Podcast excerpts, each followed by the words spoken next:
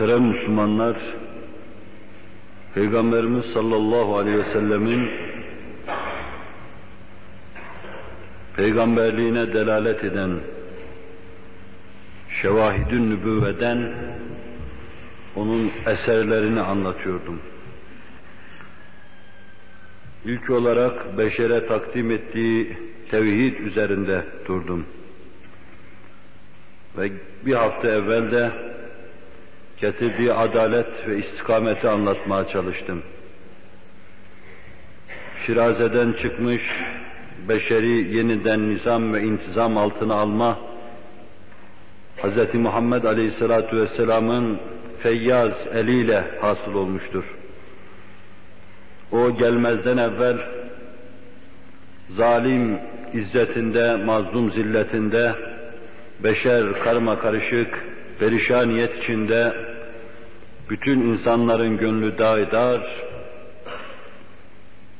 o geldikten sonra alem yeniden bir alem haline geldi. Mazlumun sesi kesildi, zalimin sesi kesildi. Yeniden insanlık huzura kavuşturuldu. Bu Hz. Muhammed Aleyhisselatü Vesselam'ın mükemmel bir semeresi, peygamberliğine delalet eden zahir, bahir bir husus ve aynı zamanda anlatılan bu şeylerden onun nurlu, bereketli ahlakından ders alma, ahlakıyla müteallik olma bakımından bir ders olarak da arz etmiş bulunuyorum. Cenab-ı Hak ahlak-ı aliyeyi Muhammedi Aleyhisselatü Vesselam ile bizleri mütehallik eylesin. Kur'an ahlakıyla ahlaklandırsın. Ahlak-ı aliye-i ilahiye istikametinde mesafe kat etmeye bizleri muvaffak eylesin. Bu derste de inşallah Teala geçen dersi sona erdirirken vaat etmiştim. İnsan Hz. Muhammed Aleyhisselatü Vesselam sayesinde insanlığın layık olduğu yüksek ufka ulaştırılmış, insanlığın layık olduğu zirveye çıkarılmış, insanlık semasına ulaştırılmıştır. Bunu da daha evvelki semerelerde beraber müteala ettiğimiz gibi onun getirip beşere takdim ettiği hediyeyi takdim etmezden evvelki durumu müteala ettikten sonra beraber görüp gözden geçirdikten sonra onun takdim ettiği hediyenin büyüklüğünü kavramış, idrak etmiş olacağız. Kainatın efendisi peygamberlikle zuhurundan evvel yine insanlık vardı. Cemaatler halinde dağınık olarak yaşıyorlardı. Değişik dahi olsa aileler vardı. Fertler vardı. Bu fertler bazen bir araya geliyor, mükemmel mükemmele yakın gayri mükemmel cemiyetler teşkil ediyorlardı. Bu da vardı. Fakat insanlık asıl manasından çok uzaktı. İnsanlık manasına Hz. Muhammed Aleyhisselatü Vesselam'ın bereketli, feyyaz eli sayesinde ulaşmıştır. Beşerin yüzde sekseni karanlık içinde yüzüyordu. İnsan bir hemta bir elmas bile olsa çamurlar içinde bulunuyordu. Onu asıl gayesine, yaratılmış bulunduğu gaye ufkuna ulaştıracak imkanlardan mahrum idi. Fert öyleydi, aile öyleydi, cemiyet öyleydi, devletler de öyleydi. Biraz sonra az arz edeceğim misallerle bunu inşallahü teala çok açık olarak göreceğiz. Göreceğiz ki insan bütün ulvi duygularına, aklına, akli melekelerine, beynine ve beyin fakültelerine rağmen sair hayvanlardan farksız yaşıyordu. Bir solucan gibiydi. Eğer zayıf ise şayet ve başında bir kuvvetli mutasallit ise onu eziyordu, çiğniyordu, iniltisine de kulak vermiyordu. İnsan kış sineği gibi uyuşuk uyuşuk başına gelecek kötü kaderini bekliyordu. Allah'a inanmadığından kaderin tatlılığına akıl erdiremiyordu. Kaderin tatlı cilvesini de kavrayamıyordu. Bir felaket başına gelecek, hayatına hatime çekecek. Bir zalim karşısına çıkacak, hayatına hatime çekecek. Kanunların ağır baskısı altında şayet devlet var ise devletlerin ağır baskısı altında fertler, aileler inim inim inliyordu. Her vadide bin feryat yükseliyordu. Ama işin en acısı, en garibi bu feryatları ne duyan ne de dinleyen vardı. İnsan hayvanlarla beraber müteala ediliyordu. Bazen bir insan bir ağaç için kurban ediliyordu. Bir gecenin zevki için bazen yüzlerce insan arslanlara boğdurtuluyor veya çarmıhlara geriliyor, cayır cayır yakılıyor. Bu alev alev manzara, dehşetli manzara seyrediliyordu. Sadist bir eda, vahşi bir hava içinde seyrediliyordu. İnsanlığın sesi, soluğu son demine gelmişti. Bir tek soluğu kalmıştı belki bunu da verecek ve tükenecekti. İşte o dakikada beşerin biteceği anda, bütün ulvi manaların ayak altına alındığı hengamda Allah beşere merhamet etti. Rahman ve Rahim ismiyle beşere tecelli buyurdu. Günde okuduğumuz Kur'an'ın, surelerin, Fatiha'nın başında birkaç defa çektiğimiz, mübaşeret ettiğimiz bütün hayırlı işlerin başında durmadan tekrar ettiğimiz, dilimize doladığımız Bismillahirrahmanirrahim'le Allah tecelli buyurdu. Hz. Muhammed Aleyhisselatü Vesselam bu mübarek cümlenin adeta temsilcisi oldu beşerin başında. O sayede Allah üluhiyetiyle tecelli etti. Hz. Muhammed sayesinde Allah Celle Celaluhu rahmaniyetiyle tecelli etti. Kainatın fahrı sayesinde Allah rahimiyetiyle tecelli etti. İnsanlar Allah'ın azametini Hz. Muhammed sayesinde gördü. Allah'ın rahmaniyetini geniş kainat çapında, kainat dairesi içinde Cenab-ı Hakk'ın en büyükten en küçüğe kadar sel gibi rahmetini akıttığını Hz. Muhammed sayesinde bildirdi sallallahu aleyhi ve sellem. Ve yine Cenab-ı Hak Hz. Muhammed sayesinde herkesin çapına göre, kâmeti kıymetine göre merhamet ettiğini, rahimiyetiyle tecelli ettiğini Hz. Muhammed sayesinde gösterdi. Beşeri sürura kavuşturdu, huzura kavuşturdu, aileleri huzura kavuşturdu, fertleri huzura kavuşturdu. Bunu eğer kainatın efendisinin getirdiği rahmetten sonraki durumu, eğer ondan evvelki durumu birbirinden farklılığı içinde çok iyi görebilmek için her iki yönde de arz edeceğim misalleri dinledikten sonra kanaat hasıl etmiş olacağız. Cenab-ı Hak doğruyu, hakikati, kâmeti kıymetine uygun ifadeye ve istifadeye beni ve sizi muvaffak kılsın inşallahü teala.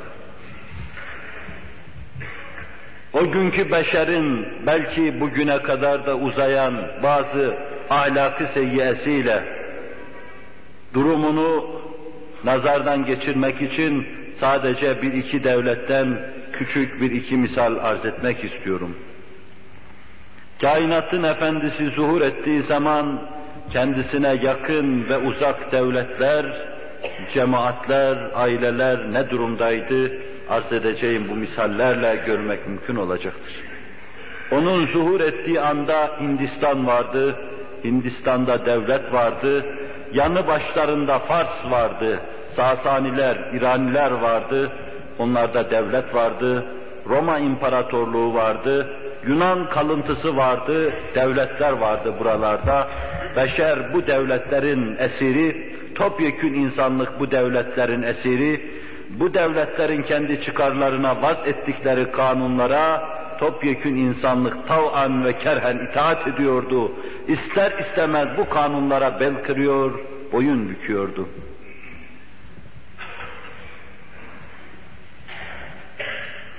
Hindistan'da kainatın efendisi zuhur ettiği zaman Brahma dini hakimdi. Bu dine Ari kabileleri, kendi kanaatlerini, düşüncelerini, izanlarını karıştırdıktan sonra daha değişik bir hüviyet almıştı.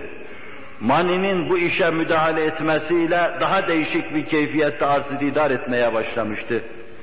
Yahudiliğin içinde Yahudi gibi görünen, o zaman ha haşa Hz. İsa'ya piş diyen, ve Hz. İsa'nın dinine intisap ettiği zaman onu aziz gören ve gösteren, Zerdüşt'ün dinine ittiba ettiği zaman da onu en aziz şekilde müteala eden ve sonra Brahma ile karşı karşıya kaldığı zaman din olarak onu tanıyan, kendi Yahudi kanaatını onun içine katan Mani, Hindistan'da Hint dinlerine yeni bir veçe vermiş, yeni bir şekil vermiş ve şu hüviyetle dinlerin karşımıza çıkmasına vesile olmuştu. Brahmalar vardı. Kahinler sınıfından ve dindarlardan, ricali dinden teşekkül ediyordu. Bugün de hala onların kalıntılarını, ahlakı seyyiyelerini, beşer anlayışlarını, insanı idrak edişlerini görmek mümkündür. Bugün dahi görmek mümkündür. Kahinler ve devlet ricali bunlar en aziz kimseler idi. Bunlar müstesna ve mümtaz kimseler idi. Bunların dununda bunların evlatları durumunda sayılan askerler vardı. Askere paye veriliyordu. Aziz tutuluyordu. Çünkü asker silahı elinde vardı. Ordu halindeydi, cemaat halindeydi. ihtilal yapabilirdi. Kahinleri ve din adamlarını alaşağı edebilirdi. Onun için onları da aziz tutuyor, ikinci derecede onlara yer veriyorlardı. Ve sıraya girdikleri şekilde imtiyazları oluyordu. İnsanların hayrından, bereketinden istifade ediyor ve insanları sömürüyorlardı, istismar ediyorlardı. Bunların arkasından da ticaretçiler ve ziraatçılar geliyordu. Onun arkasından da hizmetçiler geliyordu. Hele bunların içinde bir kısmı vardı ki parya, hayvandan daha aşağı müteala ediliyordu. Vaziyetlerini arz ettiğim zaman göreceksiniz bunu. Mani'nin kanaatına göre kahinleri, gayipten haber verenleri ve dine kendisini adamış olanları, şimdi nasıl rahiplik müessesesi var, hahamlık müessesesi var, İslam aleminde de diyanet müessesesi var. Bu bazen beşeri zaruretlerin doğurduğu keyfiyettir. Esasen Müslümanlıkta böyle dini diyaneti idare eder bir müessese yoktur. Papazlık gibi, hahamlık gibi, maninin dininde olduğu kahinlik gibi, ricali din gibi bir müessese yoktur. Ama halk dinini bilmediğinden, diyanetini bilmediğinden mecburen bir kadro teşekkül etmiş, bunlar dini umuru üzerlerine almış, kimisi vaaz eder, kimisi imamlık yapar, kimisi hutbe okur, kimisi de müftülük yapar ne zaman bu camideki cemaatin en azından yüzde yirmisi imamlık yapma selahiyetine haiz olur. Yani namazın sıhhat ve fesadını bilir, hutbe okumasını anlar, o zaman ne bana lüzum kalır ne de başka imama. Cemaat camiye toplandığı zaman işlerinde en selahiyetli geçer namaz kıldırır, hutbeyi okur, gelir burada size vaaz eder. En selahiyetli cemaatin takdiriyle bunu yapar. Ama cemaat dinine yabancı olduğu için, dininin dilini bilmediği için, Allah'ın kelamını anlamadığı için dünyanın her yerinde bir papaz müessesesi teşekkül edecek ve cenazelerinizi onlar kaldıracak, mevlitlerinizi onlar okuyacak, hahamların muamelesine tabi olacaksınız. Ne zaman dininize sahip çıkacak, bütün dünyada papaz müesseselerinden, diyanet müesseselerinden, haham müesseselerinden kurtulacaksınız. O zaman İslam'ın izzetiyle arz-ı didar etmiş olacaksınız. Yoksa zelilsiniz, perişansınız, yanlışlarla karşınıza çıkanları anlayamayacaksınız. Bin tane mani karşınıza çıkacak, bin tane kaide getirip vaz edecek, din namına o bid'atları yaşayacaksınız İşin en garibi yaşadığınız bu bid'atları din namına yaşayacaksınız. Dini tahrip ederken dindarlık yaptığınızı zannedeceksiniz. Beşer için mutlu bir istikbal, saadet dolu bir fecri sadık kabul ediyorum. Bütün dini idare eden müesseselerin yıkılacağı zamanı, fertlerin teker teker dinine sahip çıkacağı zamanı, herkes bu din benimdir deyip kelamullah'a, Kur'an'a sahip çıkacağı zamanı, Nebiler Nebisinin hayat bahş olan lalu güher gibi sözlerindeki incelikleri kavrayacağı zamanı, beşerin saadet ufkunda, saadet ufkunda bir fecri sadıkın tüluu sayacağım bunu. Allah o mutlu istikbali inşallah beşere göstersin, bizi memnun ve mesrur etsin. Din ricali beşerin maslahatı için, kahinler beşerin maslahatı için din vaazı diyordu Hindistan'da bunu. Allah'ın ağzından yaratılmıştır diyordu. Askerler de Allah'ın pazusundan yaratılmış diyordu. Sonra tüccar ve ziraatçı da Allah'ın bacağından, oyluğundan yaratılmıştır diyordu. Hizmetçiler de Allah'ın ayağından yaratılmış diyordu. İşte biri öbürlerinin yükünü çekecek, hep onları sırtında taşıyacak, patlak patlak olacak. Onlar da omuzda aziz olarak dolaşacaklar diyordu. Onun için kahinler ve din ricali, dine hizmet edenler, Brahma dinine hizmet eden kimseler en aziz idiler. Onlar saffetullah nazarıyla ele alınıyordu. Onlar melik nazarıyla ele alınıyordu. Diğer bütün varlıklar da mülktü.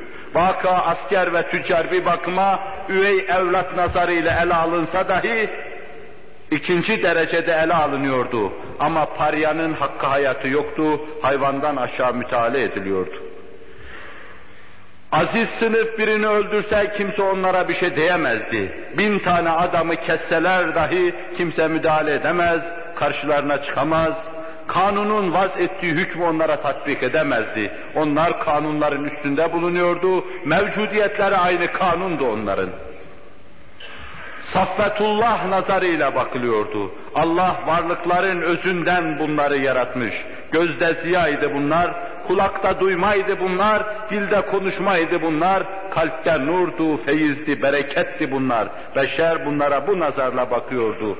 Bunlar istedikleri zaman kendilerinden sonraki üç sınıfın malını rahatlıkla ellerinden alıyordu. Kimse ağlayamıyordu bile, ağlayanın dili kesiliyordu.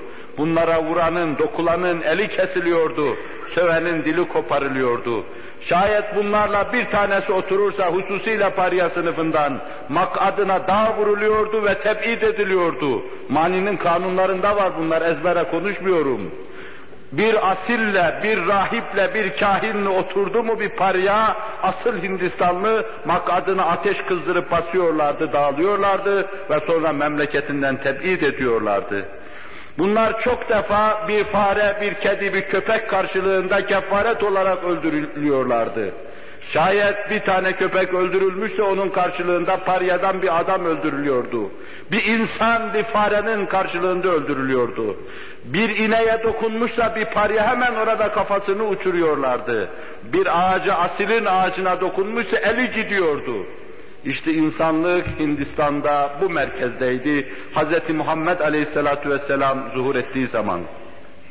Bir semerenin kâmeti kıymetini görmek için güneş nasıl şule feşandır, nasıl kainatı aydınlatıyor, buna tam muttali olabilmek için gecenin zifiri karanlığını görmek lazım. İşte bu zıtları batıl dahi olsa tasvir etmemdeki maksat budur.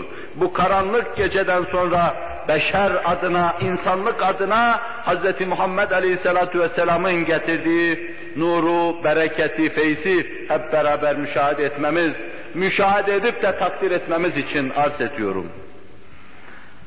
Bu anlayış içinde bulunan insanlara insan demek mümkün değildir. Ne mazlumu ayak altındakini ezene insan demek, ne de ayaklar altında ezilen insana insan demek mümkün değildir. Ayak altında ezilen fare kadar kıymeti yoktur. Bir ağaç kadar kıymeti yoktur. Yakılan bir ekin kadar kıymeti yoktur ki, yakılan bir ekin karşılığında binlerce insan biçili verir. Paryadan binlerce insan biçili verir. Tırpanla biçilir, kesilir gibi biçili verir. Bir ekin tarlası kadar insanın kıymeti yoktur. Bir buna bakın, bir de وَلَقَدْ كَرَّمْنَا beni Adem. Allah'ın kasemle ben insanoğlunu mükerrem olarak yarattım. Duruşu keramettir, oturuşu keramettir, kalkışı, bakışı, duyuşu her şey keramettir. Ondan bereket ve yüm dökülür, ondan feyiz ve hayır dökülür değişine bakın. İnsanın meleklerin üstüne çıkarılışına bakın. Allah'ın kasem içinde onu anlatışına bakın. Fars, Acemler bundan daha nezih, daha temiz değil idiler. Kainatın efendisi zuhur ettiği zaman Mezdek isminde bir kafir orada zuhur etmişti. O günün anlayışı içinde komünital bir sistemin müdafi olan bu insan ilk komünistlerdendi. İştirakiye fikrini müdafaa ediyordu. Malda bütün insanlar müşterektir diyordu. Ailede kadın erkek müşterektir diyordu şimdikilerin iddiası gibi. Şuyui diyoruz buna. Daha ziyade Arapçada şuyui diyoruz. Her şey umumidir, umumun maldır. Kadın da öyledir, mal da öyledir, menal da öyledir diyordu. Bir taraftan bu hüküm ferma olmasına mukabil, beri taraftan İranların hükümdarları, kisralar onların başlarında ilah sayılıyorlardı. Daha sonra dahi İran'da yetişen, Müslümanlık devrinde yetişen İran şairleri ruhlarından bu hebaseti denaate atamadıklarından ötürü İran hakkında destanlar yazmış, Resulullah tarafından, sahabe-i kiramın nurlu eli tarafından öldürülen İran akidesini yıkmış olmalarına rağmen Firdevsi gibi her tarafında İran kokan insan o eski devrin şeylerini hortlatmaya çalışmıştır. 60 bin beyitlik Firdevsi'nin destanı, şehnamesi, İran'ın o eski putperestliğini hortlatmasından ibarettir.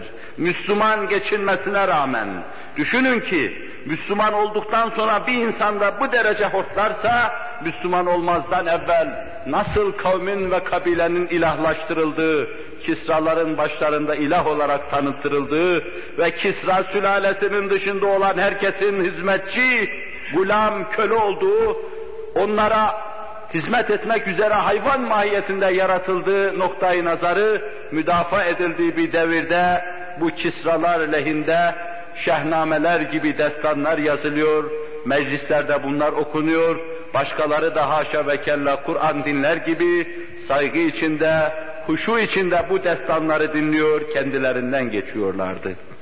İran'da da esasen asil ile fakir sınıf arasında korkunç bir mesafe vardı. Mezdeyi komünizmi ilan etmeye zorlayan da zaten bu idi. Sınıflar arasında nerede böyle mesafe açılırsa aşağıdan yukarıya doğru bombalar gelecektir, şiddetler, hiddetler gelecektir, yukarıdan aşağıya da zulüm inecektir. Onun için beşer birbirine karışacaktır. Dünyanın neresinde ne zaman aynı şey olursa böyle olacaktır. Onun için İran'da da insanın bulunduğu iddia edilemez. Bulunması mümkün değildir. Çünkü bir zalimler vardır. Heva ve hevesini yaşayan vahşiler vardır. Sadistler vardır. Bir de insanlığını unutmuş, bunların bütün kaprislerine esir olan, bütün düşüncelerini kayıtsız ve şartsız yerine getiren, adeta bunların hoşuna gidecek şeyleri esir havası içinde yaparken zevk duyan, şahsiyetsiz, kabiliyetsiz, bütün insani melekelerini kaybetmiş, adeta tedenni etmiş, hayvanlaşmış bir zümre vardır. Roma ve Yunan, onlar da bunlardan geri değildi. Belki daha vahşiydi. Roma'da en mütemeddin olduğu devirlerde dahi Roma'nın içinde bizzat küplerde yaşayan insanlar vardı. Ev bark olması şöyle dursun, bunlar o kadar fakir idi ki küplerin içinde yaşıyorlardı. Ve burada en korkunç şenaatler ve denaatler irtikap ediliyordu. Bugün bizim çirkin saydığımız, en müstehcen kabul ettiğimiz, fuhşun en daniskası buralarda irtikap ediliyordu. Hükümet bu korkunç manzarayı zevkle seyrediyordu. Onlar kendi keyiflerinin peşindeydiler. Arenalarda fakir kimseler, zayıf kimseler aslanların ağzına atılıyordu. Kaplan insanı nasıl yer bu manzara seyrediliyordu. Aslan insanı nasıl parçalar bu manzara seyrediliyordu. Hristiyanlık zuhur ettikten sonra kainatın efendisi sallallahu aleyhi ve sellem zuhur etmesinden bir iki asır öncesine kadar hep zulüm gördü Romalıların elinde. Konstantin bir din olarak kabul etmesine rağmen hakiki Hristiyanların müdafileri zulümden bir türlü kurtulmadılar. Başlarını kaldıramadılar, rahat bir nefes alamadılar, huzuru göremediler. Çarmıhlara geriliyordu Hristiyan. Bunu bütün kitaplar anlatıyor. Sonra da etraflarına ağaçlar, otlar yığılıyordu. Sonra yakılıyordu. Alev alev yanan ve etrafa insan kokusu saçan bu korkunç manzara zevkle seyrediliyordu. İnsanlık orada da bu haldeydi. Sadece Romalı'nın hakkı hayatı vardı. Sadece Romalı insandı, sadece Yunanlı insandı. Bunun dışında kalan herkese barbar deniyordu. Bunlar insanlığa hizmet etmek için yaratılmış barbarlar. Hayvan tinetinde insanlar nazarıyla bakılıyordu. Yığın yığın insanlar prangalar içinde, zincirler içinde pazarlara götürülüyor, satılıyordu. İşte kainatın efendisi sallallahu aleyhi ve sellem cihanın şarkı ve garbı böylesine vahşet zar iken birdenbire Kur'an-ı Muhyüzül Beyan ile beşerin ufkunda zuhur etti. Bunları bugün dahi görmek mümkündür. Şu sınıf mücadelelerini, asil ve asil olmayan mücadeleleri, siyah ve beyaz mücadelesini bugün dahi görmek mümkündür. Hitler cihana karşı ilanı harp etti. Bu ilanı harp etmenin altında Cermen ırkının bütün ırklardan üstün olduğunu iddia düşüncesi vardı. Alman her milletten üstündür diyordu. Ve meşhur Ruslara karşı yaptığı savaşta 24 saat sonra Allah'ım sana dünyayı insansız teslim edeceğim mübalağalı lafı esasen Alman ırkının hakimiyetini, onun üstünlüğünü, onun dışında hiçbir asillik olmadığı iddiasını ifade etmiş oluyordu. Mussolini de aynı şeyi yapıyordu İtalya'da. Dünyanın 20. asrında dahi aynı vahşetler, ırk üstünlüğü iddiası, başkalarının kendilerine hizmetçi olarak yaratılması iddiası el-an caridir. En yakın tarihte birisi elime bir gazete uzattı, onda bir sütunda okuyuverdim. Amerika'da siyah ve beyaz mücadelesi. Bunu çeşitli vesilelerle size nakletmişimdir. Bugün dahi Amerika'da el an caridir, maalesef caridir. Bu vahşetleri görmek ve sonra Hz. Muhammed Aleyhisselatü Vesselam'ın beşerin müsavati mevzuunda getirdiği prensipleri görmek, insanlığın manasını getirdiğini görmek ve insanlık ancak o sayede insan olduğu hakikatini görmek mümkün olacaktır. En medeni şehirlerinde Amerika'nın sokak başlarında, köşelerde beyaz insanların, siyah insanların birbirlerini şişlediklerini görürsünüz. Gidip gelenlerin hepsi naklediyor bize. Ve bir iki siyah en mükemmel yerlerde bir apartmanda iki daire alırsa, beyazların o apartmanı terk ettiğini naklederler size gelip gidenler. Derler ki bir siyah bir apartmana girerse artık orada hiçbir beyaz kalmaz apartmanı terk ediverirler. Dünyanın medeni memleketi olarak bakıyoruz biz oraya. Bunu bir iki yerde naklettim. En mükemmel çarşılarda, en modern çarşılarda, en modern apartmanlarda, en mükemmel daireleri Türkiye'dekinin üç dört misli aşağısını almak mümkündür dedi bana. Niçin diye sordum. Çok defa dedi bir iki tane zenci gelir girer o apartmana artık beyazlar zül sayarlar. Zenciyle beraber oradan inip çıkmayı kendilerine zül mezellet sayarlar.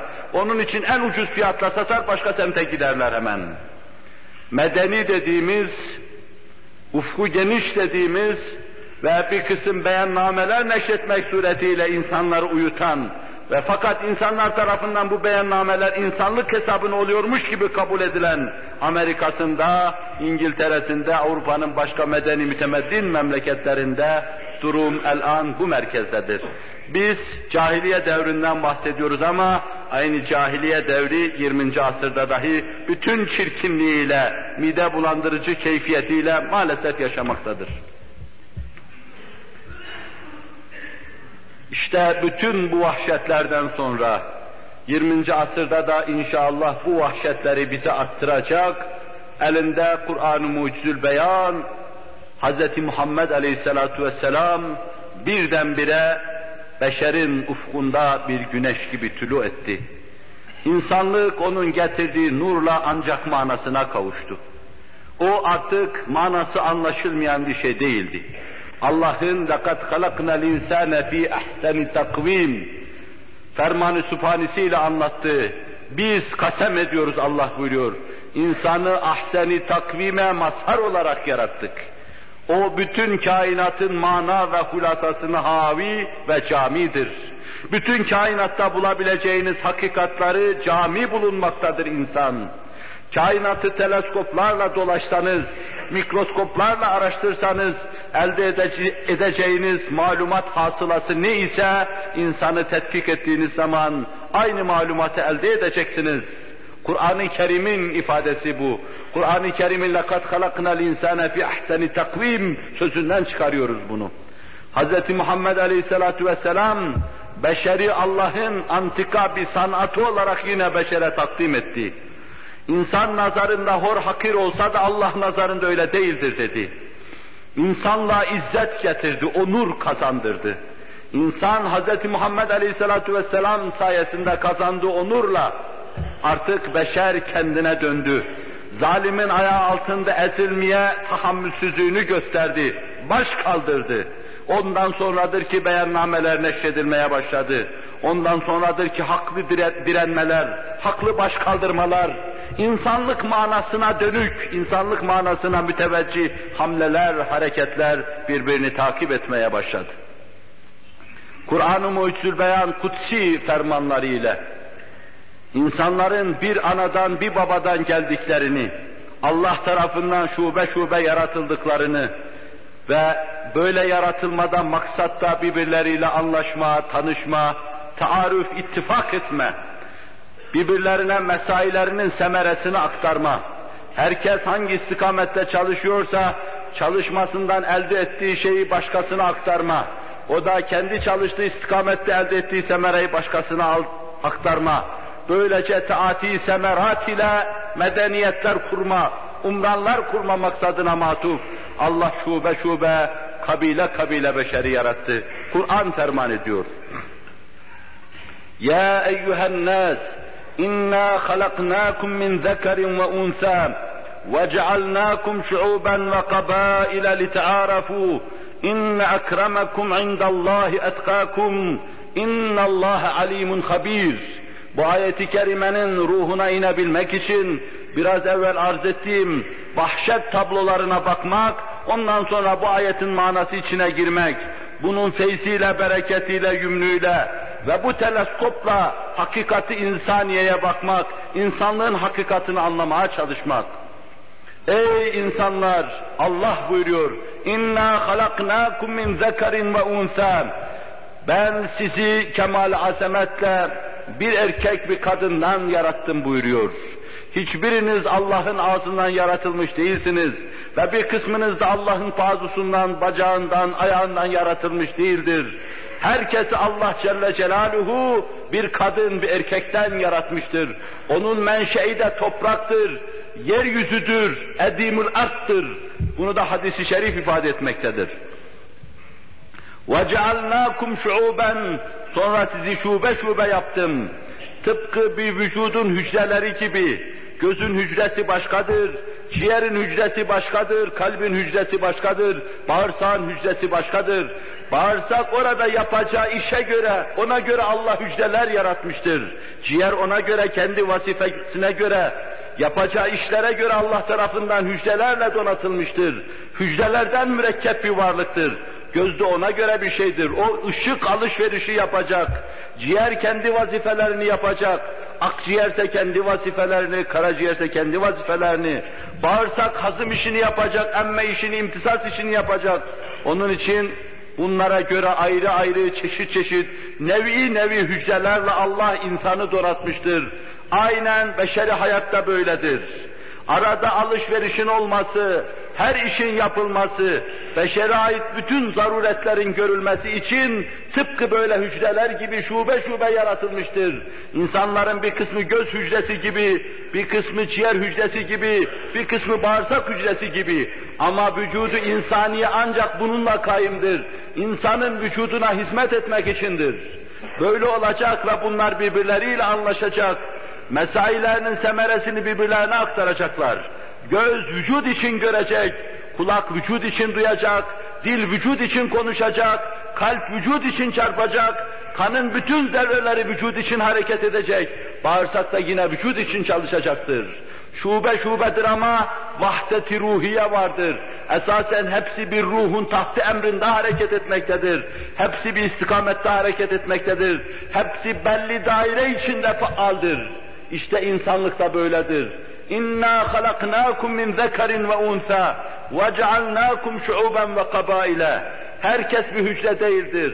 Bağırsakta göz hücresi olsa olmaz. Ciğerde bağırsak hücresi olsa olmaz.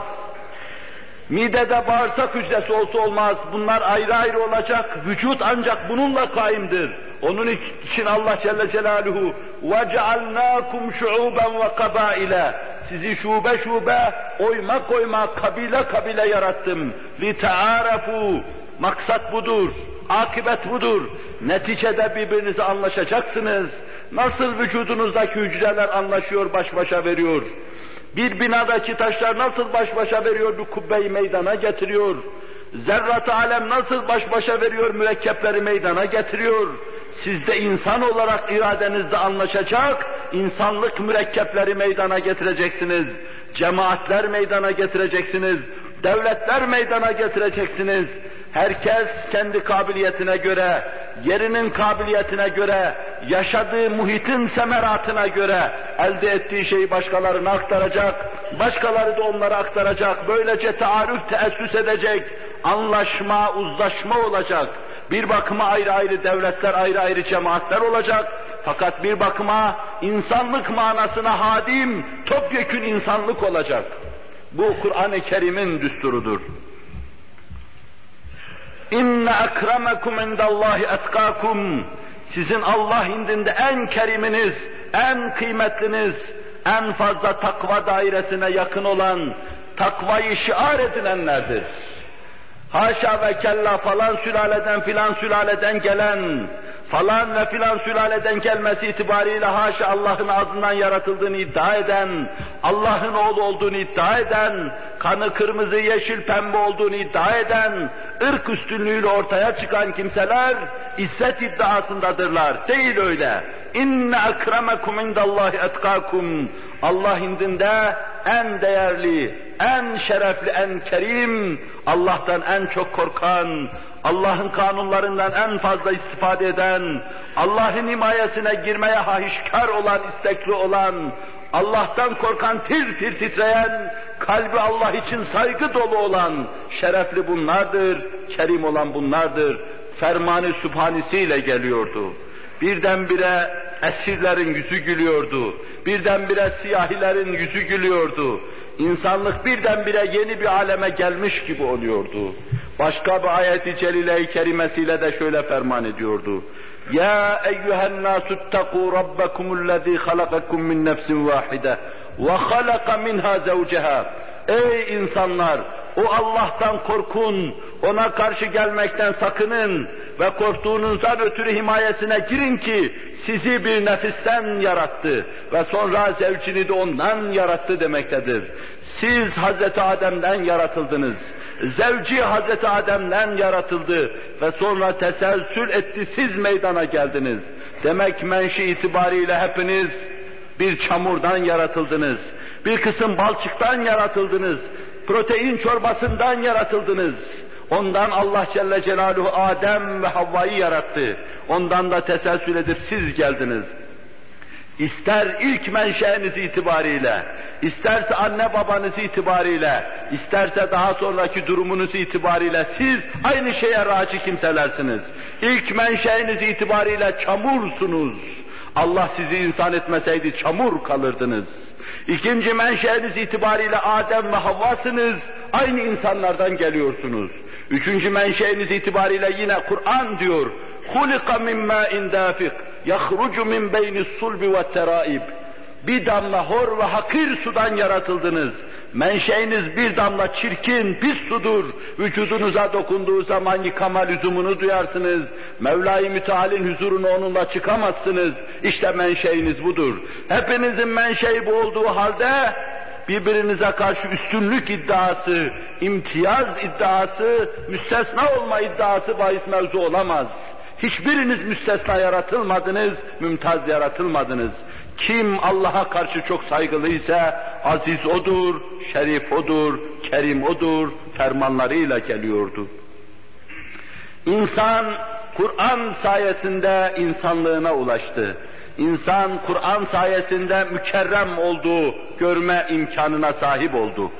Çünkü öyle bir antika sanattı ki Hz. Muhammed Aleyhisselatü Vesselam onun üzerindeki yazıları okumasa ve okutmasaydı beşer bunları bilemeyecekti.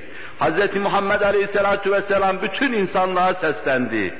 İnsan Allah'ın en antika sanatıdır ve insanın kıymetini ancak Allah bilir. Allah bildiği için kasemle anlatır. وَلَقَدْ كَرَّمْنَا beni Adem'e buyurur. Ben beni Adem'i en mükerrem, en değerli yarattım. Ağaçla kabili kıyas değildir. İnekle kabili kıyas değildir. Taşla, toprakla kabili kıyas değildir. İnsan hor hakir edilemez. Çünkü o mirat-ı ilahidir. çünkü bütün kainatta görülebilecek mana süzülmüş, insanın mahiyetine derc edilmiştir. İnsanda Allah Celle Celaluhu kainatta göreceği bütün manaları görebilir. İnsan da kendisinde, kendi mahiyetinde bütün kainatı mütalası netice, neticesinde elde edeceği manayı, hasılayı elde edebilir. Cenab-ı Vâcibül ve Tekaddes Hazretleri insanlık manasını idraka bizleri muvaffak eylesin. 20. asırda daha evvelki asırlarda zebil haline getirildiği, elacif haline getirildiği gibi 20. asırda da o hale getirilmiştir. Beşeri bu girdaptan, böylesine anlaşılmamazlıktan Allah halas eylesin. Manasını, mahiyetini okumaya, idrak etmeye muvaffak kılsın inşallah Teala. Kur'an-ı Kerim doğrudan doğruya insanın insaniyetini, insanın kerametini, insanın hilafetini ele alıyordu. Doğrudan doğruya falan aileden, filan ebeveyinden, falan kabileden, filan milletten geldi onun için değerli değil. Doğrudan doğruya insan, insan olduğu için değerlidir diyordu. İnsan, insan olduğu için Allah'ın halifesidir. وَاِذْ قَالَ رَبُّكَ لِلْمَلَائِكَةِ اِنِّي جَاعِلٌ فِي الْأَرْضِ خَلِيفَةً قَالُوا أَتَجْعَلُ فِيهَا مَنْ يُفْسِدُ فِيهَا وَيَسْفِكُ الدِّمَاءَ وَنَحْنُ نُسَبِّحُ بِحَمْدِكَ وَنُقَدِّسُ لَكَ قَالَ إِنِّي أَعْلَمُ مَا لَا تَعْلَمُونَ صَدَقَ اللّٰهُ الْعَظِيمُ Rabbi Zülcelal Hazretleri meleklerine bir zaman ben yeryüzünde kendime halife yaratacağım buyurdu. Hazreti Adem'i yaratacak, meleklerine söylüyor, ferman ediyor Cenab-ı Hak. Demek ki insan yeryüzünde Allah'ın halifesi olarak yaratılıyor. Bir devlet reisinin bir naibi vardır. Bir idarecinin bir yardımcısı vardır. Allah'ın yeryüzünde halifesi bir kısım kanunlarına müdahale selahiyetine haiz olan insandır, sahi varlıklar değil. İnsan kainatta cari bir kısım kanunlara Allah'ın izniyle müdahale eder. Bir kısım şekillere dokunu verir. O şekiller insanın dokunmasıyla Allah tarafından başka şekle irca edilir. İnsan bu kadar selahiyetlidir. İnsan aşılar yapar, insan yeri karıştırır, tohumlar atar, insan yeryüzüne ayrı bir veçe verir, ayrı bir şekil verir, yeryüzünü timar eder, değiştirir. Bütün bu imkanları Allah Celle Celaluhu insana bahşetmiştir, lütfetmiştir. Hayvanatı sahile bunu yapamaz. Onun için kainata müdahale hakkı vardır diyoruz. İnsan çünkü Allah'ın halifesidir. Bu payeyi Allah insana vermiştir Celle Celaluhu. İsterse saçları kuru üzüm gibi kıvırcık bir Habeşi olsun, isterse Resul-i Ekrem Aleyhisselatü Vesselam'ın ifadesiyle bir Kureyş efendisi olsun. Arada fark yoktur. Bir fark var ise şayet o da takva iledir, Allah korkusu iledir, Allah saygısı iledir. Evet Allah Teala ve Tekaddes Hazretleri ferman ediyor. Kainatın efendisi bu kutsi fermanları elinde tutarak ricali devlet ile idare edilenler arasında insanlık manasını tahkim buyurdu, müsavat hakikatini getirdi. Arz edeceğim misalleriyle inşallah Teala. Kadının manasının ayak altında çiğnendiği o devirde kadına mana kazandırdı, onun kerim olduğunu gösterdi. El cennetu tahta akdamil ummahat dedi. Cennet anaların ayaklarının altındadır dedi kadının canı var mı yok mu münakaşasının yapıldığı, ruhu var mı yok mu münakaşasının yapıldığı, şeytan mıdır insan mıdır münakaşasının yapıldığı devirde Allah Resulü sallallahu aleyhi ve sellem el cennetu tahta akdamil ummahat buyurdu. Cennet anaların ayaklarının altındadır dedi. Meleklerinin meleklerin ayaklarının altında olmayan cennet, meleği alanın sakinlerinin ayaklarının altında olmayan cennet ananın ayağının altında olduğunu tespit buyurdu, ifade buyurdu Allah Resulü sallallahu aleyhi ve sellem. Bu kadın için, erkek için büyük mazhariyetti. Bu hususta daha evvel çok misal verdiğim için zait sayıyorum. Nasıl kızların öldürüldüğü, nasıl kadının hor ve hakir olarak bir paçavra gibi sağa sola atıldığı, itildiği, yüz bulamadığı, iltifat görmediği o devirde Hz. Muhammed Aleyhisselatü Vesselam kadını bu payeye yükseltiyor, onu cennetlerin üstüne çıkarıyor. Kur'an sayesinde oldu ama bu nazariye olarak, farazi olarak kalmadı. Hz. Muhammed Aleyhisselatü Vesselam doğrudan doğruya pratik hayata getirdi, cemaata, cemiyete onu mal etti, kabul ettirdi. Bütün bunları görebilmek için bu kadar konuşmadan sonra sırasıyla her birisini tenvir eder, misalleri arz edeyim.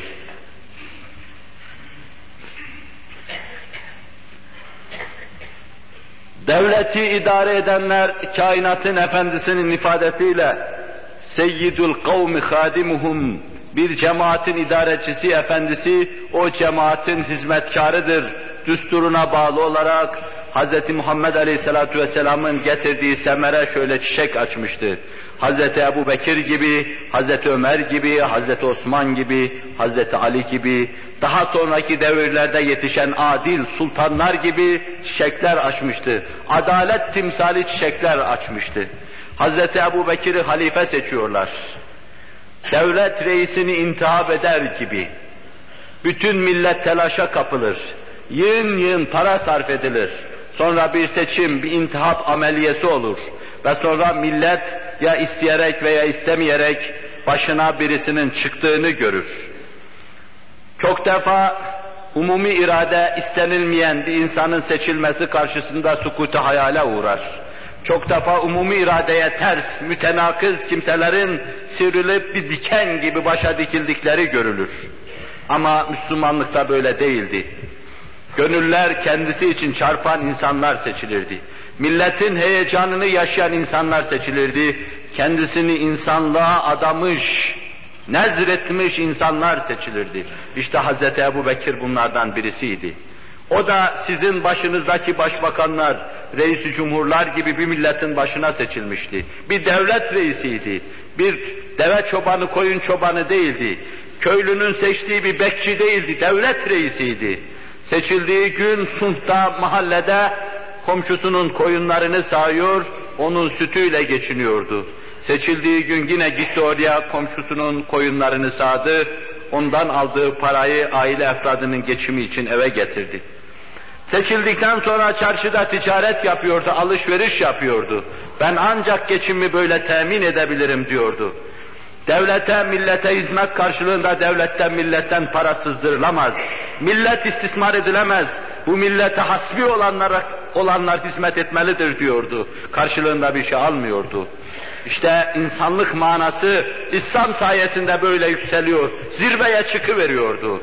Devlet reisiyle raiyet arasında fark kalmıyordu. Hutbesinde şu sözleri söylediğini duyuyoruz. Ya eyyühen nas innema vullitu emrekum ve lestu bi hayrikum fe in ahsantu fe a'inuni ve in esatu fe kavvimuni. Ey insanlar ben sizin başınıza seçilmiş bulunuyorum. Sizin hayırlınız olmadığım halde başınıza seçilmiş bulunuyorum. Hayırlı değilim sizden daha, daha fazla. Ve başka bir hutbesinde bu emaneti benden alın. Ben istemeyerek geldi bu bana diyordu. Eğer ben iyilik yaparsam bana yardımcı olun diyordu. Şayet kötülük yaparsam, inhiraf edersem beni düzeltin diyordu. Sahabe-i kiram bu işe teşneydi. Hz. Ebu Bekir'de küçük bir inhiraf olduğu zaman hemen onu düzeltebilecekler idi. Hazreti Ömer o da ilk halife hutbesini irad ettiği zaman innema ana raculun minkum diyordu. Ben sizden bir insanım. Velev la enni kerihtu en erudde emre halifetillahi halifeti Resulillahi sallallahu aleyhi ve sellem ma tekallettu hadel emre diyordu. Ben sizden bir insanım, sizin bir parçanızım. Bir üstünlüğüm yoktur, mümtaz değilim, müstesna değilim. Eğer Allah peygamberinin halifesi Hz. Ebu Bekir'in emrini reddetme meselesi bahis mevzu olmasaydı ben bu hilafet işini üzerime almazdım diyordu. Ve sonra da yine cemaate eğer ben eğrilirsem ne yaparsınız diyordu. Baldırı çıplak birisi kılıcının üzerine doğruluyor. Eğri kılıcını halifeye göstererek eğer sen eğrilirsen bununla seni düzeltmesini biliriz diyordu ey Ömer. Hazreti Ömer de sadece dudaklarından Allah'ım sana hamdü sena olsun ki Ömer eğildiği zaman raiyet içinde onu düzeltecek insanlar var diyordu. Raiyet baldırı çıplak bir çobanla halife bu hale geliyordu. Allah indinde takvada kim ileri ise en aziz olarak o tutuluyor, en üstünde o gezdiriliyordu. Mesele sadece iki tane halifeye ait değildir. Hazreti Osman'da aynı şeyi görüyoruz. Bir halife olduğu halde tek defasında servetinden bin deve yüküyle devlete bağışladığı halde mescitte yatıyor, camide kumların üzerinde yatıyor, kumun üstünde yatıyor, kumun altında yatıyor, yastığı da kumdan ibarettir. Kulağını hizmetçisine çektirtiyor kulağını çektiği için. Hazreti Ali milletin başına geldiği zaman aynı şeyleri söylediğini görüyoruz. Böylece idare edenle edilen arasında insanlık manası tahkim edilmiş, tespit edilmiş oluyor. Artık idare edilen başkalarını ezecek bir unsur haline gelmeden, getirilmeden çıkarılmış oluyor. İdare edenin canavar düdüğü yoktur, gelirken yolda vasıtalar durmaz, Yeniçerilere bir zaman, her zaman o gün bugün yapıldığı gibi yapılmaz. İdare eden raiyet içinde rahatlıkla gezer, saflar arasında rahatlıkla dolaşır, ileriye geçer, layık görürlerse onlara namaz kıldırır, yoksa başkası geçer namaz kıldırır. Onun için hususi teşrifatçılık yapılmaz, teşhi yapılmaz, hususi istikballer olmaz onun için, hususi yollar açılmaz onlar için, hususi vasıtaları yoktur onların. İşte böylece baştaki ile ayaktaki müsavi hale getirilmiştir. Bu İslam'ın semeresi Hz. Muhammed Aleyhisselatü Vesselam'ın semeresidir. Bu sayede insanlığın yüzü gülmüştür ama dünyada firavunların kökü kesilmediği için Amerikalılar sıtma eradikasyon sürveyat servisi kurdular. Bununla sineği, bu sıtma sineğini öldürüverdiler. Kökünü kesiverdiler. Fakat beşer esas firavunları besleyen bataklıkları kurutamadığı için o bataklıklarda anofel sineğinin yumurtasını yok edemedikleri için daima beşer firavun üretti. Hz. Muhammed'in sallallahu aleyhi ve sellem nurlu, feyizli, bereketli eliyle insanlık müsavi hale getirildikten sonra bugünkü anarşisti dahi şirazeden çıkaran müsavatsızlık yine hortladı. Baştaki yine firavun oldu. Ayaktaki yine zilleti, mezelleti, mazlumiyeti kabul etti. O inledi, öbürü iniltiyi ne, ne saydı? Ve arenelere yine atıldı, insanlık yine doğrandı, yine insanlık kurban edildi. Bu mezbahalarda bir kısım zalimler bu vahşet dolu manzarayı seyretti, zevkten zevke daldı, zevkten zevke girdi.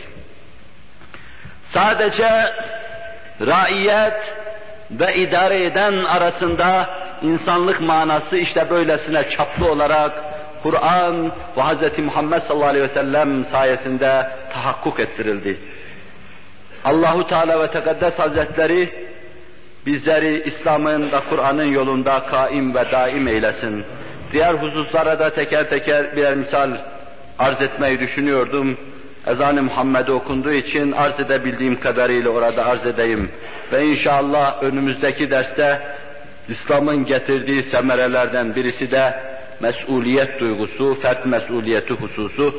Bunu ariz ve amik olarak niyetim odur, arz etmeyi düşünüyorum. Arz etmeye Allah imkan bahşeylesin. Lillahi Teala-Fatiha. Muhterem Müslümanlar,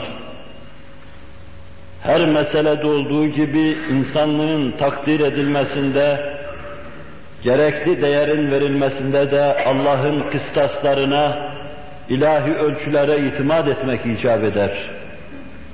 Beşer kendi aklıyla neyi ele almış, değerlendirmişse yüzde 98-99 yanlış hükme varmış, salim neticeye ulaşamamış, takdiri, tespiti, tayini güzel yapamamıştır.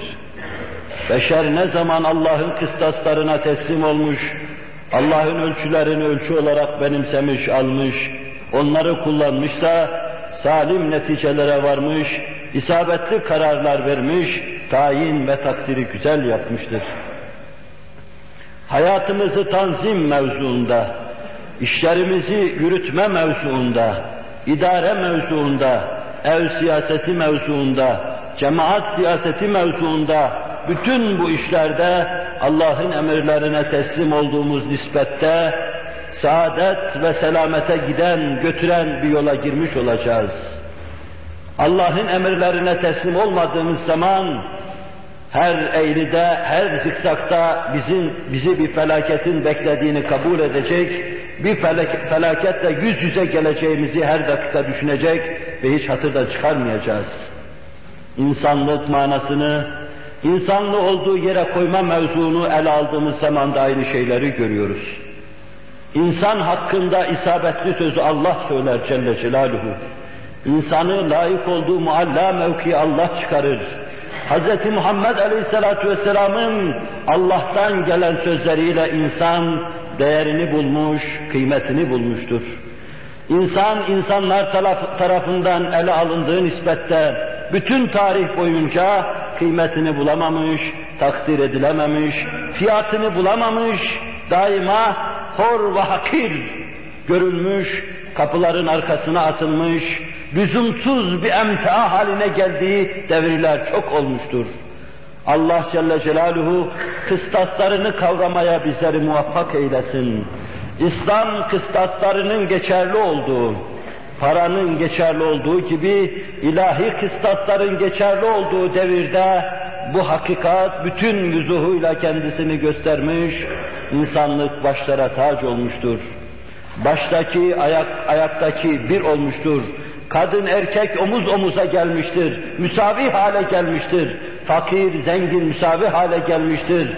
Askeri kumandan ve bir er müsavi hale gelmiştir.